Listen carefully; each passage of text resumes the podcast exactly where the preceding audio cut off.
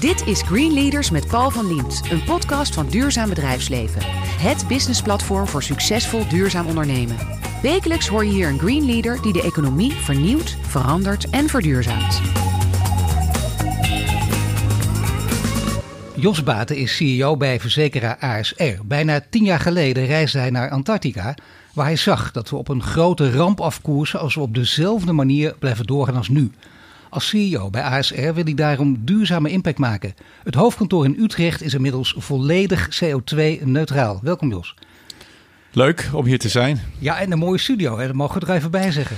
Nou, ik was verrast. Het, ziet er eh, super professioneel uit. Echt heel gaaf. Ja, even voor de duidelijkheid. Mensen zien het niet, maar horen ons wel. Wij hebben uitzicht ook nog op het Vondelpark. Mooie studio. CS Vondel heet hij. Met uitzicht op het Vondelpark midden in Amsterdam. Ja, en ik zeg het even ter promotie bijna van onze eigen studio. Want eh, we gaan nu praten over jouw kantoor. En dat is van een andere orde.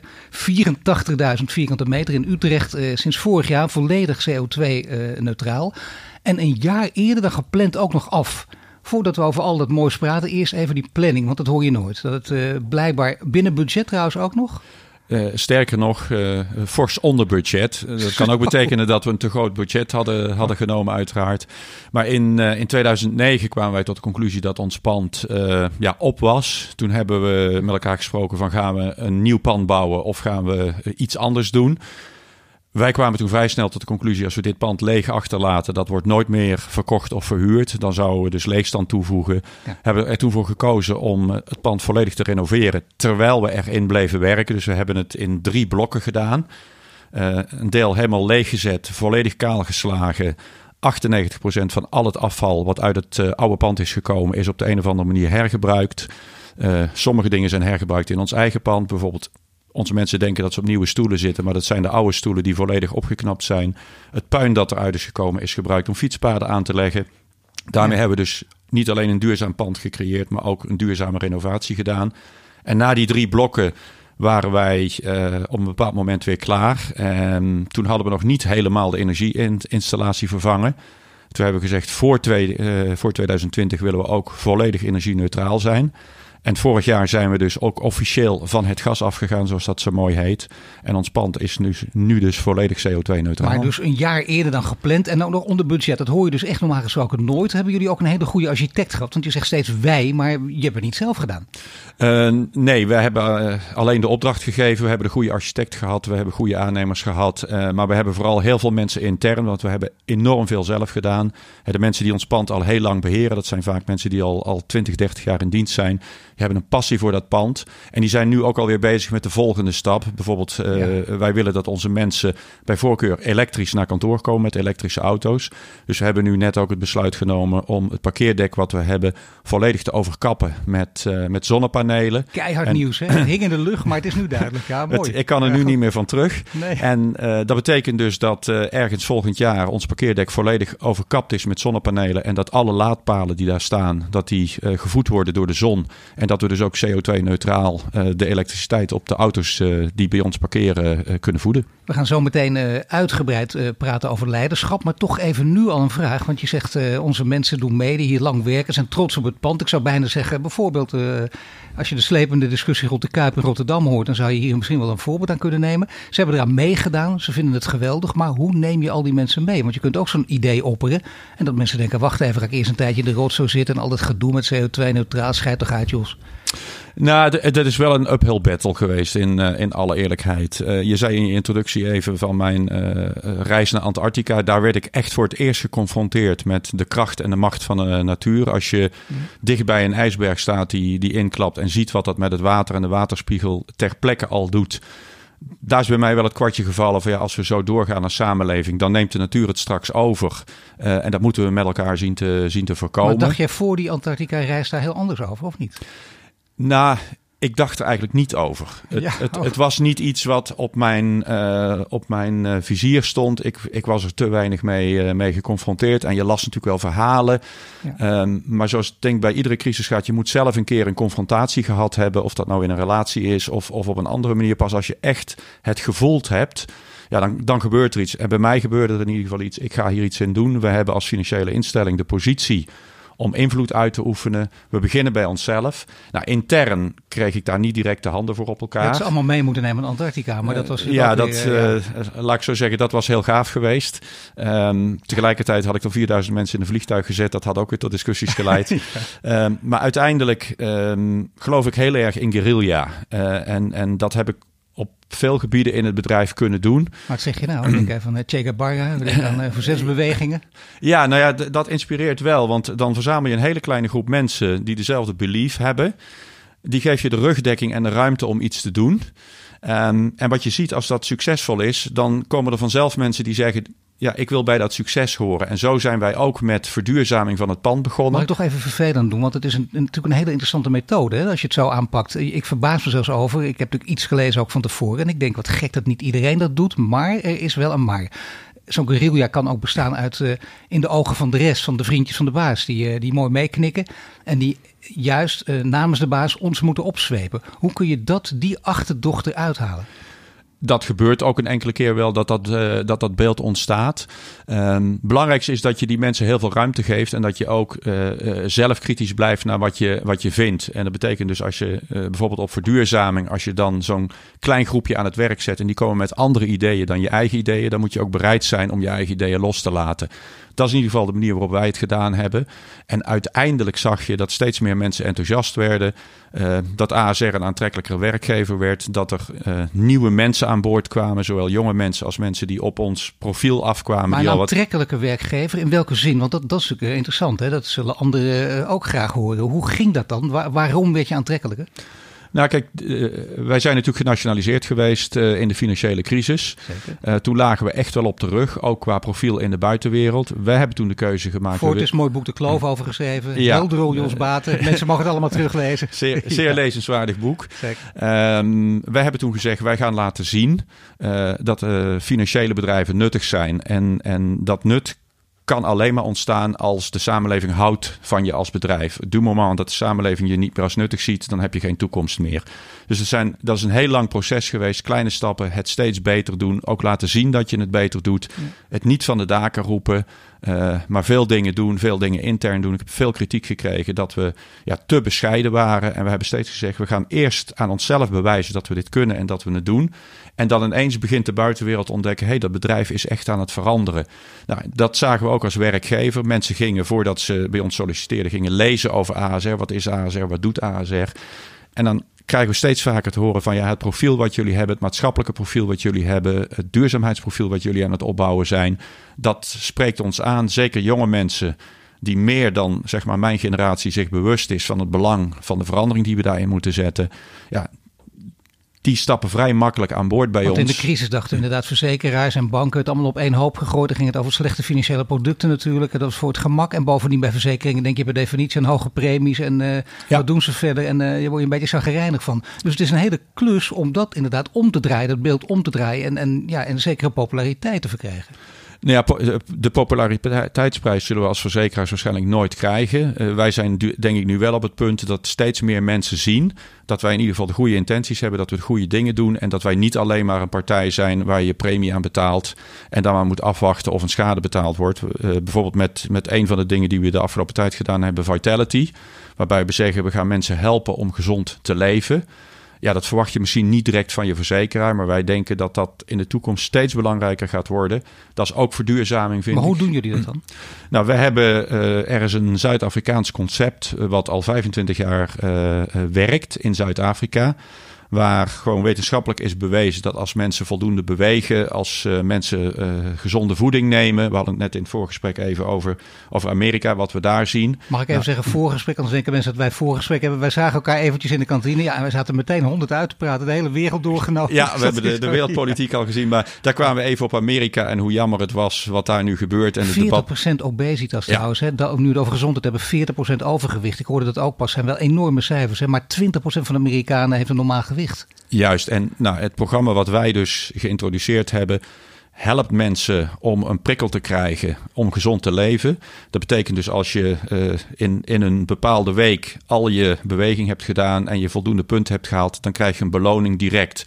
Want psychologisch is aangetoond dat ja. uh, alles waar je direct voor beloond wordt, Dat is makkelijker om te doen. Maar bijvoorbeeld gezondheid, als iemand tegen mij zegt: als jij nu tien jaar gezond leeft, dan word je gezonder ouder. Ja, dat, de benefit heb ik pas over jaren. Voor de duidelijkheid, uh, je zit niet zomaar een verhaal te vertellen. Want het zou kunnen dat hier een man van 200 kilo tegenover me zit. Maar uh, je bent ook uh, behoorlijk slank zo te zien. Dus waarschijnlijk veel bewegen en gezond eten. Ik hou bij het goede voorbeeld geven. Ik ben zelf een fanatieke deelnemer. Dus ik, ik, ben nu al een jaar bezig. En ik heb tot nog toe iedere week mijn doelstellingen gehaald. En ik vind ook als je, als je ergens in gelooft, dan moet je dat ook voor jezelf laten zien. Dan is er nog iets waar jullie mee bezig zijn. Namelijk het zogenaamde Finance Biodiversity Pledge. Ook om aan te geven dat je, dat je je woorden serieus neemt. Maar wat houdt dit precies in? Want daar ga je als verzekeraar je met biodiversiteit bezighouden. Terwijl op jullie lijstje staan bedrijfsonderdelen als vastgoed, vermogensbeheer, schadebedrijf. Dan denk je, hoe, waar is die link te maken? Nou, die is, die is voor ons eigenlijk heel eenvoudig. Uh, eh, ASR is na de overheid de, de grootste grondbezitter in Nederland. We hebben ongeveer een kleine 40.000 hectare aan grond. Dat zijn deels uh, natuurgebieden, uh, dat zijn grote parken uh, en dat is landbouwgrond. de landbouw, de intensieve landbouw, is best belastend voor de grond. Dus wij zijn met onze pachters, want we verpachten die grond aan boeren. We gaan niet zelf het land op.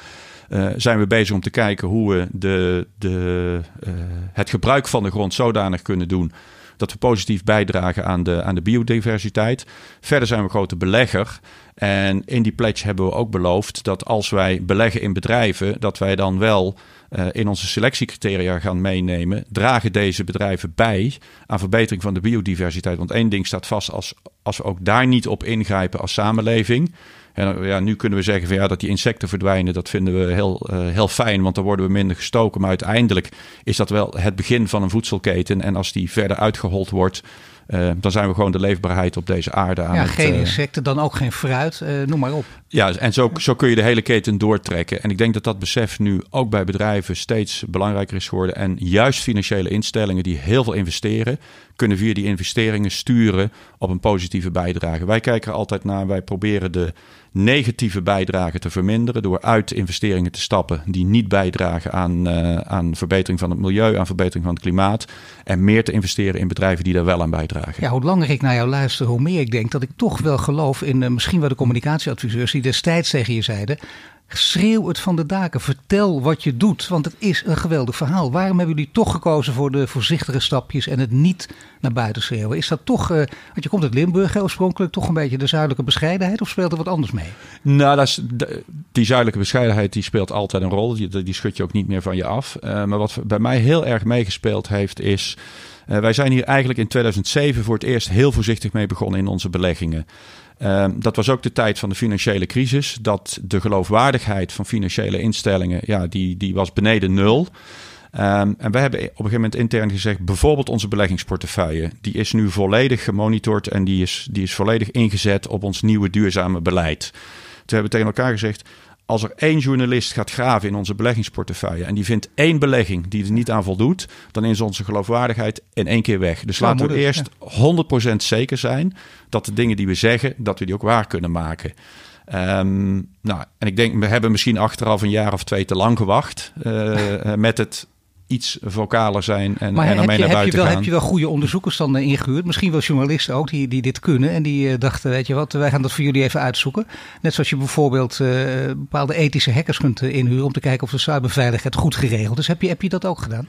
Wij hebben uh, ook extern laten toetsen. Uh, niet, al, niet alleen op onze portefeuille, maar ook bijvoorbeeld op, uh, op, op hacken, et cetera. Dat, daar maken we inderdaad ook gebruik van, van dit soort methoden om zeker te weten. Kijk, want je, zelf zit je vrij snel in een tunnel en, en ja, wij van WC Eend. Nou, iedereen kent de uitspraak, maar dat wil je voorkomen. Dus we hebben ons daar ook door verschillende externe organisaties op laten uitdagen. En dat blijkt ook uit de erkenning die we uh, van objectieve externe uh, instellingen krijgen. VBDO heeft ons bijvoorbeeld al een aantal jaren op rij uitgeroepen tot de meest duurzame belegger. Je hoort Jos Baten en straks praten we verder over de transitie naar een duurzame economie. Maar eerst hebben we het over zijn persoonlijke drijfveren en duurzaam leiderschap. Thank you.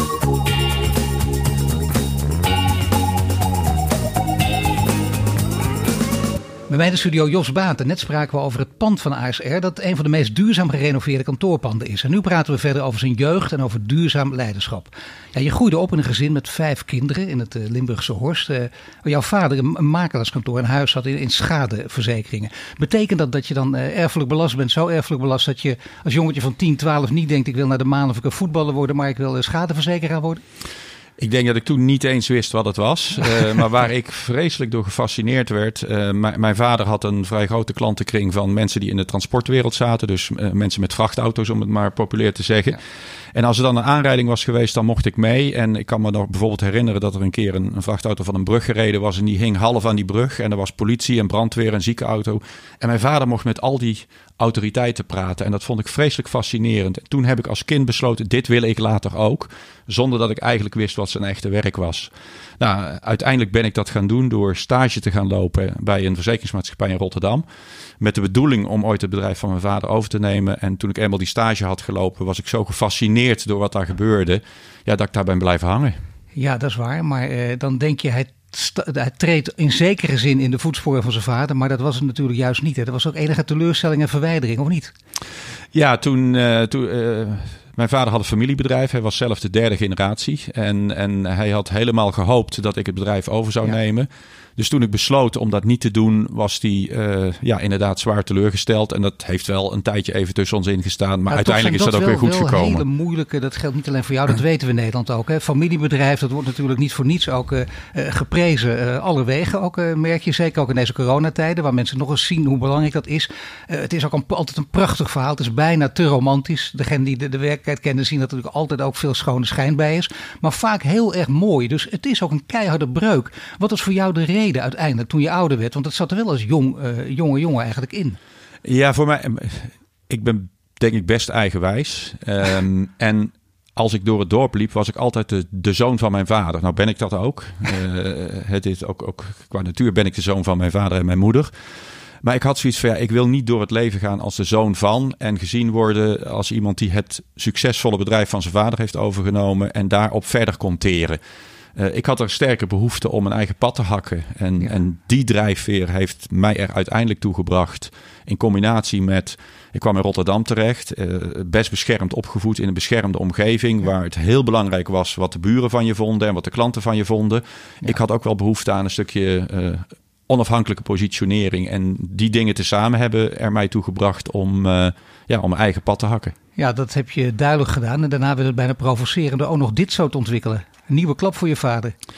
Ja, Toestandelaren uitschakelen. mijn, uh, mijn vader was daar zeker niet blij mee. Hij niet alleen. Uh, ons collectieve intermediair, uh, waar we het bedrijf op gebouwd hebben, waren daar heel boos over. Iets wat ik overigens ook heel goed begreep en, en nog steeds begrijp. Tegelijkertijd zie je ook in de, in de samenleving dat online een steeds belangrijkere positie inneemt. En hebben we daar inmiddels een beter evenwicht in gevonden. En snapt ook iedereen wat we doen. En is het conflict tussen de online distributie en de intermediaire distributie is langzamerhand ook wel aan het verdwijnen. Nu vind ik het wel interessant dat je steeds zegt, uh, een paar keer al in dit gesprek, uh, je bent dus uit Limburg weggegaan naar Rotterdam. Je zag daar de voordelen ook van.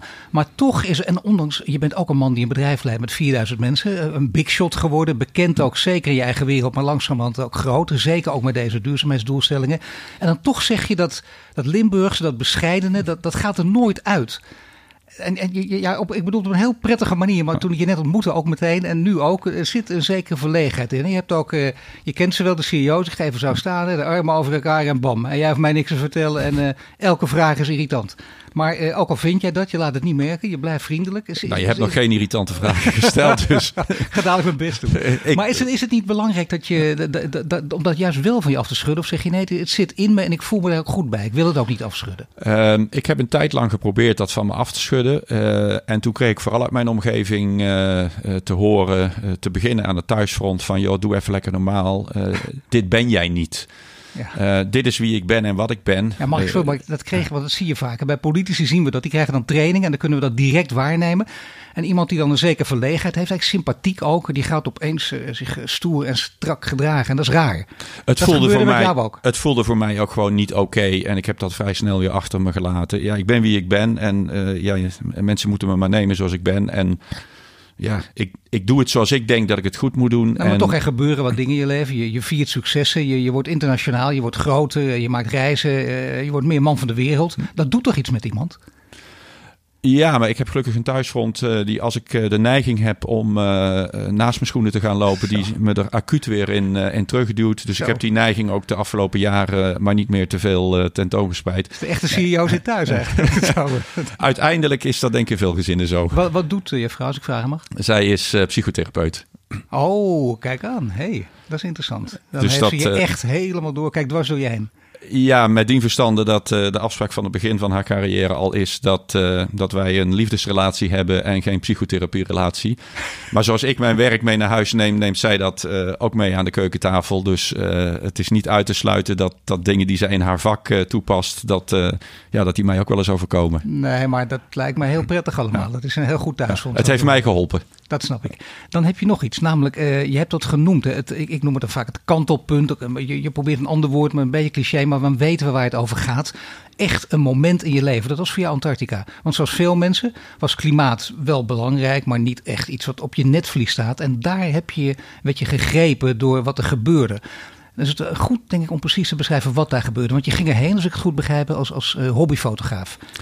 Ja, fotografie is een, uh, vanaf mijn negende al een grote passie. Um, en ik fotografeer eigenlijk bij voorkeur mensen. En een goede vriend van mij die uh, uh, voor het Wild Natuurfonds fotografeerde, Wim van Passel. die wat ouder is, die zei op een gegeven moment tegen me: Jos, ik ga nog één keer naar Antarctica. Dus als je nog een keer mee wil, dan moet je nu meegaan. En ik had het hem beloofd dat ik een keer mee zou gaan. Dus toen heb ik een paar weken vrijgenomen en ben met hem meegegaan naar Antarctica.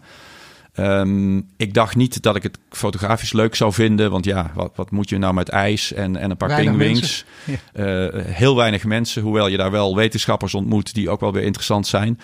En eigenlijk vanaf het eerste begin werd ik gegrepen door de, de enormheid van de natuur.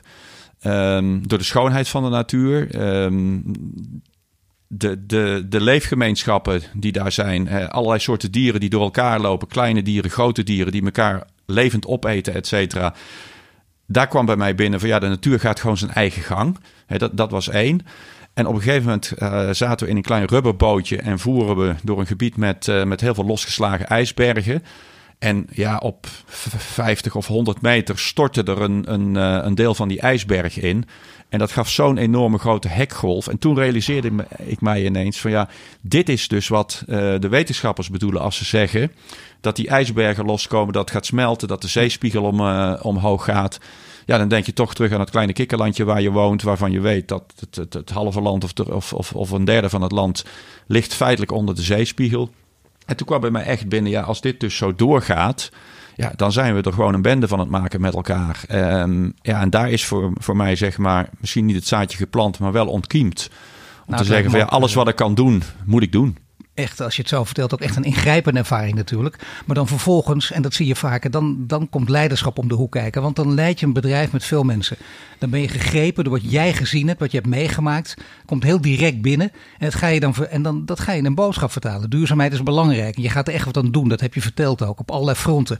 Maar ja, dan moet je wel al die mensen meekrijgen die niet die directe ervaring hebben, niet die directe belevenis hebben eh, ervaren. Hoe heb je dat voor elkaar gekregen?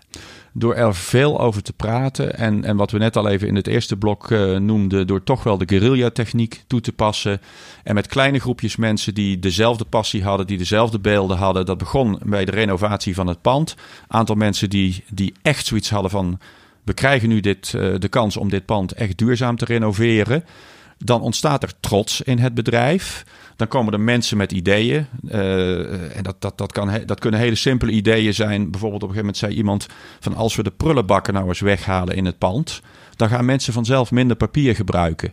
Nou, dat gaf even opstand, want ja, je eigen prullenbak, eh, dat is, dat is toch, ja, dat, dat doe je niet. Nee. Uh, maar hebben we wel gedaan. En dan zie je, uh, dan zag je gebeuren dat mensen die met leuke ideeën kwamen, dat daar iets mee gedaan werd. Dus het aantal ideeën nam steeds meer toe.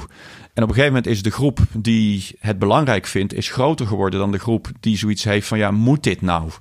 Um, nou, we hebben het doorvertaald ook naar, uh, naar onze lease-regeling. Maar dan moet je dus wel even zo'n periode voor lief nemen. Voor mensen die ook deze tactiek willen hanteren. Dat er, dat er even wat, wat, wat rumoer is. Even wat gedoe ook uh, op kantoor. Ja, ik denk dat er ook bij hoort. Ik denk dat, dat uh, een verandering die pijnloos is, die blijkt vaak niet houdbaar te zijn.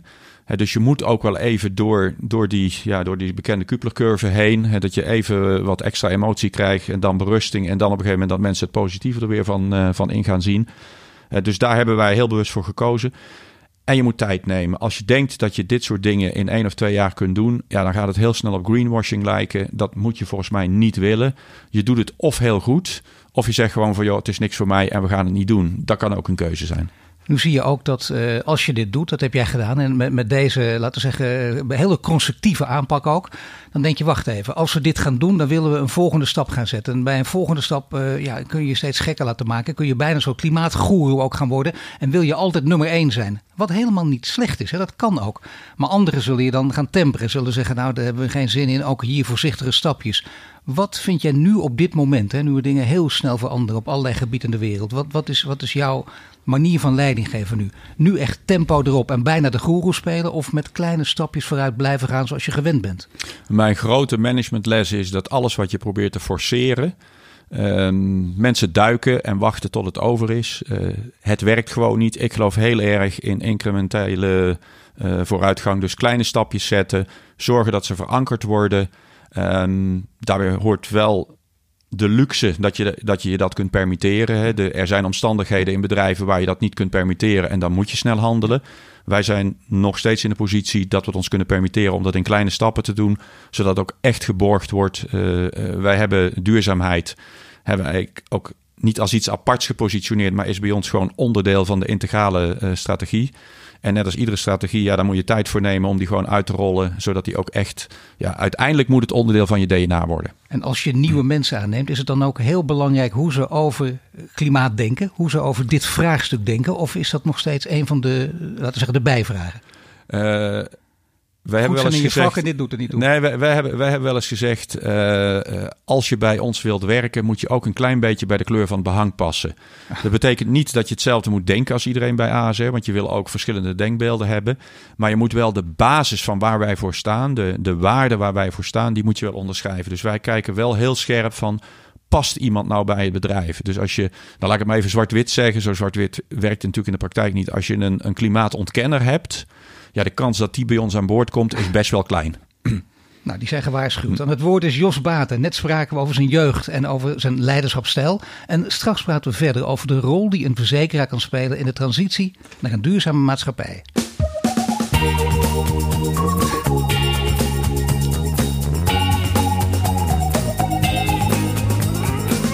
Bij mij in de studio Jos Baten. Net spraken we over duurzaam leiderschap. En nu praten we verder over de transitie die ASR doormaakt naar een duurzame verzekeraar. Um, Jos, hadden eerder Tije Veen van Sky Energy te gast hier in uh, de podcaststudio. En had uh, de volgende vraag voor jou. Ik vind, ik het mooi om te zien hoe uh, ASR zich positioneert. Wij investeren niet in de tabaksindustrie, wapens, kinderarbeid. Maar hoe ga je nou naar de volgende stap van duurzaamheid? Want dat is natuurlijk een klein stapje hoe krijg je daadwerkelijk duurzame investeringen op, op jouw lijstje? Ja, dit noemt hij een klein stapje. Dat is interessant. Hè? Want vaak houdt het ook daarbij op en dan denken mensen zo. Maar het gaat om een echt grote stap. Ben je dat met hem eens? Absoluut. Um, de stap die, die Tijen in zijn vraag uh, beschrijft, is eigenlijk een stap die wij in 2007 zijn begonnen te zetten. We hadden toen een grote pensioenklant die ons vragen ging stellen over waar hebben jullie eigenlijk mijn pensioengeld in belegd?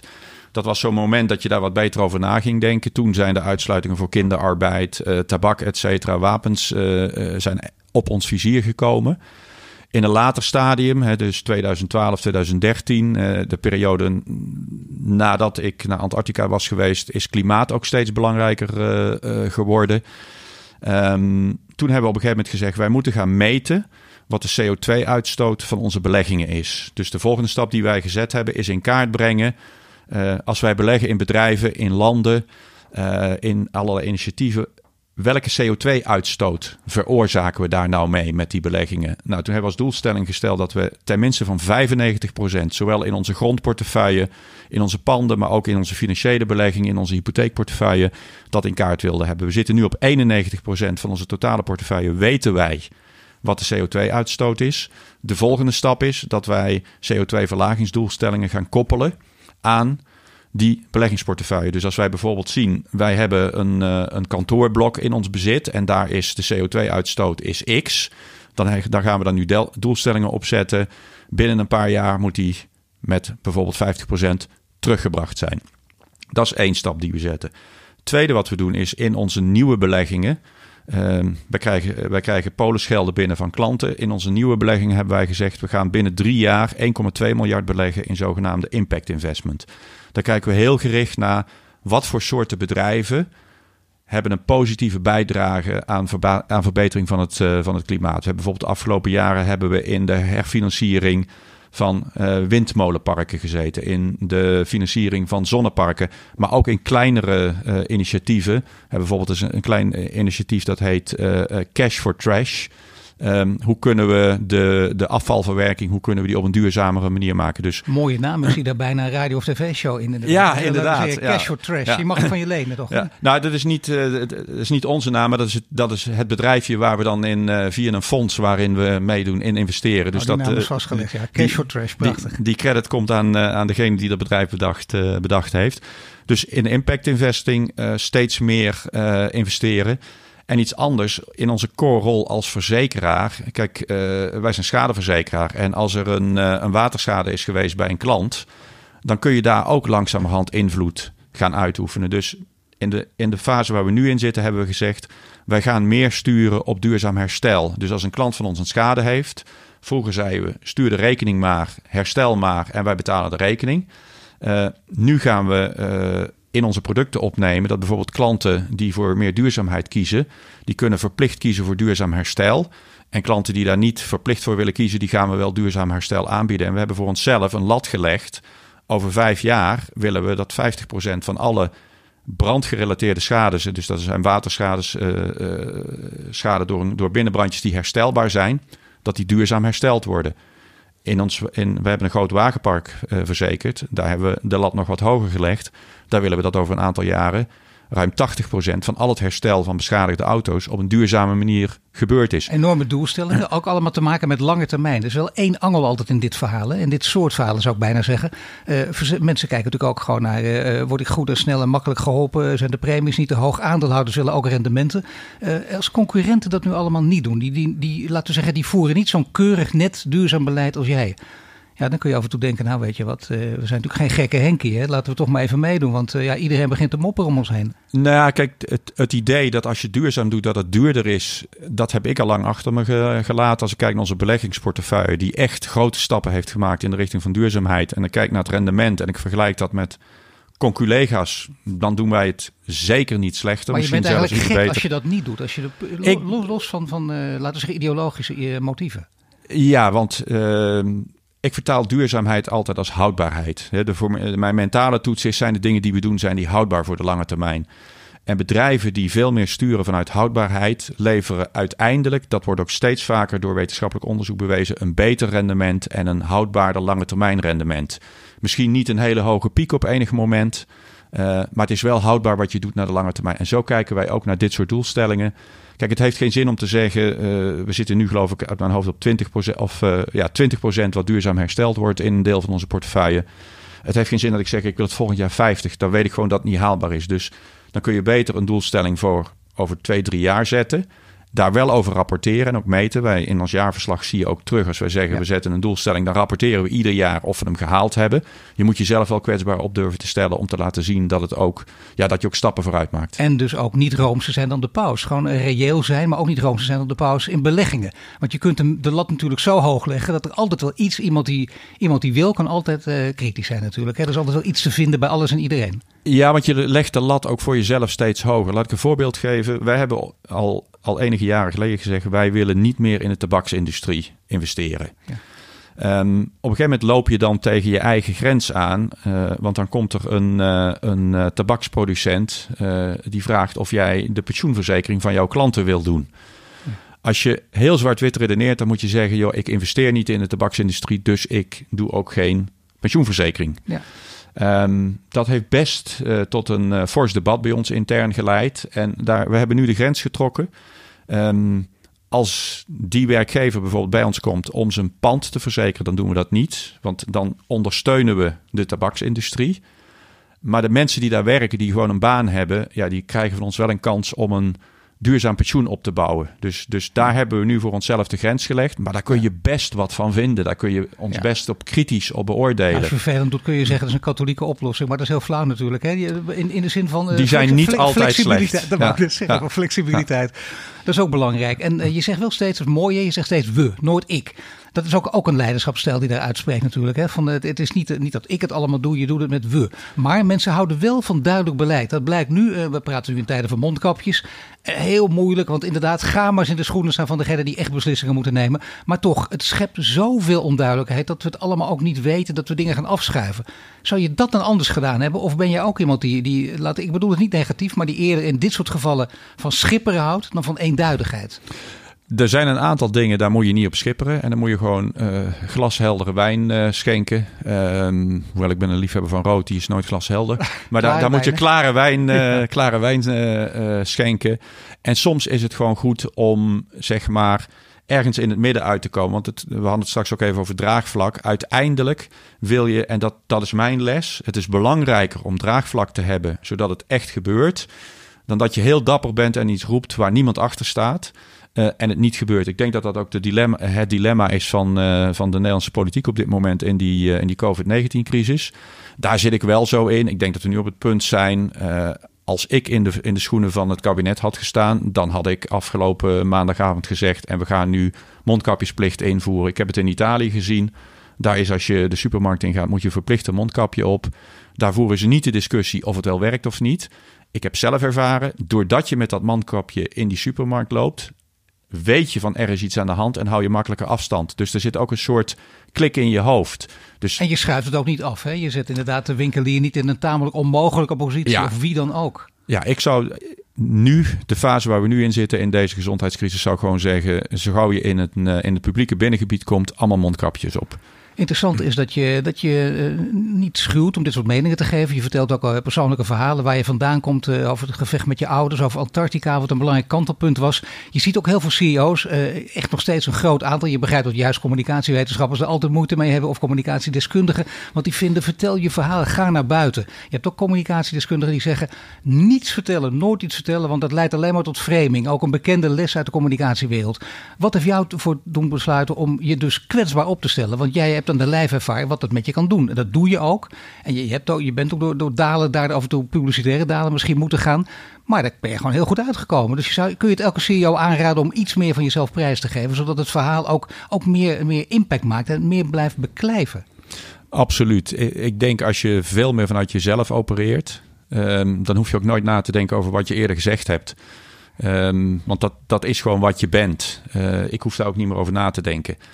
Uh, het moet wel bij je passen. Als het niet bij je past, dan moet je er ook niet aan beginnen. Nee, want ik bedoel ook natuurlijk dat iemand zegt: ja, uh, hallo. En met, goed, met de beste bedoeling ook. Ik heb een heel mooi inhoudelijk verhaal en verder hoeven ze niks van me te weten. Dat was heel lang toch wel de politiek. Ja, dat, dat klopt. Uh, zo, zo werd ik in het begin van mijn carrière ook opgevoed. Uh, zakelijk en privé moet je van elkaar scheiden. Tot ik ontdekte dat als je dingen van elkaar scheidt, dan zet je ze tegenover elkaar. Ja. En als dingen tegenover elkaar staan, ontstaat er eerder een conflict. Ik kreeg dat conflict ook, hè, doordat ik thuis niks over het werk vertelde. En mijn partner Gerda, die, die wist niet waarom ik geinig of vrolijk thuis kwam, en ik vertelde er niks over. Dus ik ben gaan ontdekken, als je die dingen wat meer over elkaar legt, dan, ja, dan wordt je leven ook gewoon makkelijker. Ik kan het iedereen aanbevelen, uh, maar het moet ook bij je passen. Ja, maar je moet er dus ook tegen kunnen, want het, het heeft een keerzijde. Hè? Er zijn inderdaad mensen die daar gebruik van maken, maar daar moet je boven staan. En dat, dat kan dus ook. Dat is jouw levensles bijna. Ja, ik, op een gegeven moment uh, moet je ook maar gewoon niet meer alles lezen. Uh, ik zit niet op social media, uh, omdat ja, ik denk van ja, daar word ik waarschijnlijk niet echt vrolijk van. Nee. Ook na zo'n podcast als deze, daar zullen ook mensen anders, anders op reageren. Ja, ik ben daar oké okay mee. Als mensen vinden dat ze dat moeten doen, moeten ze dat doen. Nee, het zou toch te erg zijn voor woorden dat je het om die reden niet meer zou doen. Helemaal niet naar deze podcast. En ik heb nog wel eentje natuurlijk, als altijd op het eind natuurlijk, dit citaatje. In een interview met ons, Duurzaam Bedrijfsleven, heb je dit gezegd, een beetje een blik in de toekomst. Ik denk dat verzekeraars een leidende rol zouden kunnen nemen in de energietransitie, omdat wij gewend zijn aan het doorrekenen van lange termijn risico's. We weten nu al welke risico's er op ons af gaan komen. Nou, dat is uh, geweldige taal. Nou, zeg het maar, komt er een nieuwe pandemie aan? Uh, hoe ziet, hoe, kijk eens in de kristallenbol. Nou, de, de, de pandemie hebben wij ook niet voorspeld. Uh, nee. we, we hebben er denk ik als samenleving ook geen rekening mee gehouden, te weinig rekening mee gehouden, dus wij ook niet. Waar wij uh, heel erg naar gekeken hebben en nog steeds kijken, is het overstromingsrisico. Um, daar kun je redelijk van uitrekenen. Daar zijn gewoon modellen voor. Van wat gebeurt er als de zeespiegel een centimeter, twee centimeter, et cetera, stijgt. Dan weet je al, als wij niet in staat zijn om uh, de CO2 uh, terug te brengen en de temperatuur, de temperatuurstijging terug te brengen. Hè, als, als we nu beleid bevriezen en blijven doen wat we doen, dan weten we zeker dat onze kinderen, maar in ieder geval de kinderen van onze kinderen, krijgen te maken met een land wat voor een groot gedeelte onder water staat. Nou, uh, dat soort modellen gebruiken wij ook om beleid te maken. Daarom hebben wij bijvoorbeeld recent gezegd: wij gaan een gedeelte van de overstromingsschade gaan wij meenemen in, in onze dekking. Uh, maar voeren we ook het debat als sector met de overheid. Wij moeten met elkaar iets doen. Kijk, de mensen die hier in Amsterdam wonen, deze podcast wordt in Amsterdam opgenomen. Um, die uh, kunnen die lasten niet zelf dragen. Dus wij hebben wel eens tegen de overheid gezegd als sector. Kun je niet samen met ons een model ontwikkelen. waarin iedereen in Nederland een kleine bijdrage levert. om overstromingsschade te dekken. als het gebeurt in de gebieden waar uh, mensen kwetsbaarder zijn voor overstroming. Tot nog toe heeft de overheid daar nee tegen gezegd. Maar onze modellen wijzen er gewoon op, ja, als we dat niet doen, dan, dan krijgen we weer een keer een enorme grote uh, overstromingsschade. En dat moeten we denk ik met de dijken voorkomen, met, uh, met allerlei maatregelen, met terugdringen van de stijging van de temperatuur. Je maar weet waar je over praat, jullie hebben er als verzekeringsbedrijf heel veel, heel veel ervaring mee, maar je weet ook de kritiek op modellen. Kijk met name naar het, naar het CPB. die op een gegeven moment werden CPB-economen, had ik, heb ik over de tijd van financiële crisis, mm -hmm. weet je nog alles van.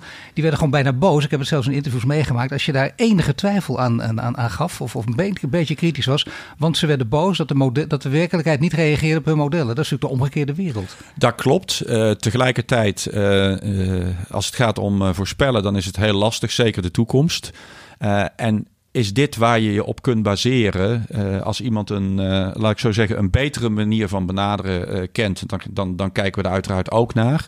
Maar het doorrekenen van wat gebeurt er als je de lijntjes doortrekt en daarmee rekening, rekening houdt met de dingen die je nu weet, is denk ik het beste wat we nu kunnen doen. En dan zie je in ieder geval, we hebben het ook als verzekeraars uitgerekend, als we niks doen, dan gaat de weergerelateerde schade gaat de komende jaren met 15% omhoog. We zien het al. Kijk, met het aantal stormen de afgelopen jaren, wat we hebben gehad, de schade die daardoor veroorzaakt is, die is gewoon absoluut hoger dan in de tientallen jaren daarvoor. Nou, dat lijntje kun je in ieder geval doortrekken. Als we niks doen, gaat het de komende 5 tot 10 jaar gaan we 15% meer weergerelateerde schade juist krijgen. Omdat, juist omdat in deze tijd dat we zien, hè, de grote verwevenheid van alles met elkaar. Wat je er ook over denkt, het is een feit. Zou het niet handig zijn als jij of iemand als jij een deel uit gaat maken van het OMT? Nou, ik, weet, ik denk dat dat een te grote broek zou, uh, uh, zou zijn. Uh, daar zitten volgens mij hele deskundige mensen. En, en nou, ik heb wel eens meelij met de politici die ons land op dit moment leiden. Want nou ja, ik vind het al soms lastig om voor 4000 mensen het goede te doen. Uh, en dan zie ik zo'n arme Rutte daar staan die voor 17 miljoen mensen het goede moet doen. Uh, ik vind dat kabinet uh, binnen de mogelijkheden die er ligt heel veel dingen goed doet. En soms zou het een tandje sterker kunnen zijn. En volgens mij worden ze daar goed op geadviseerd. En maken ze iedere keer weer de afweging die ik ook altijd maak van waarvoor is draagvlak te krijgen. Want je kunt wel een hele dappere maatregel nemen, maar als er geen draagvlak voor is, dan loopt het waarschijnlijk ook in het honderd. Ik dank je wel voor dit gesprek. Jos Baten van ASR. Je luisterde naar een podcast van Duurzaam Bedrijfsleven. Mede mogelijk gemaakt door onze partners Ebbingen Hill en Nolten. Volgende week zijn we terug met een nieuwe Green Leader. Dit was de Green Leaders podcast voor deze week. Volg onze website voor meer nieuws over succesvol duurzaam ondernemen. Wil je meer afleveringen luisteren? Abonneer je dan nu via iTunes of Spotify en krijg een melding wanneer er een nieuwe podcast online staat.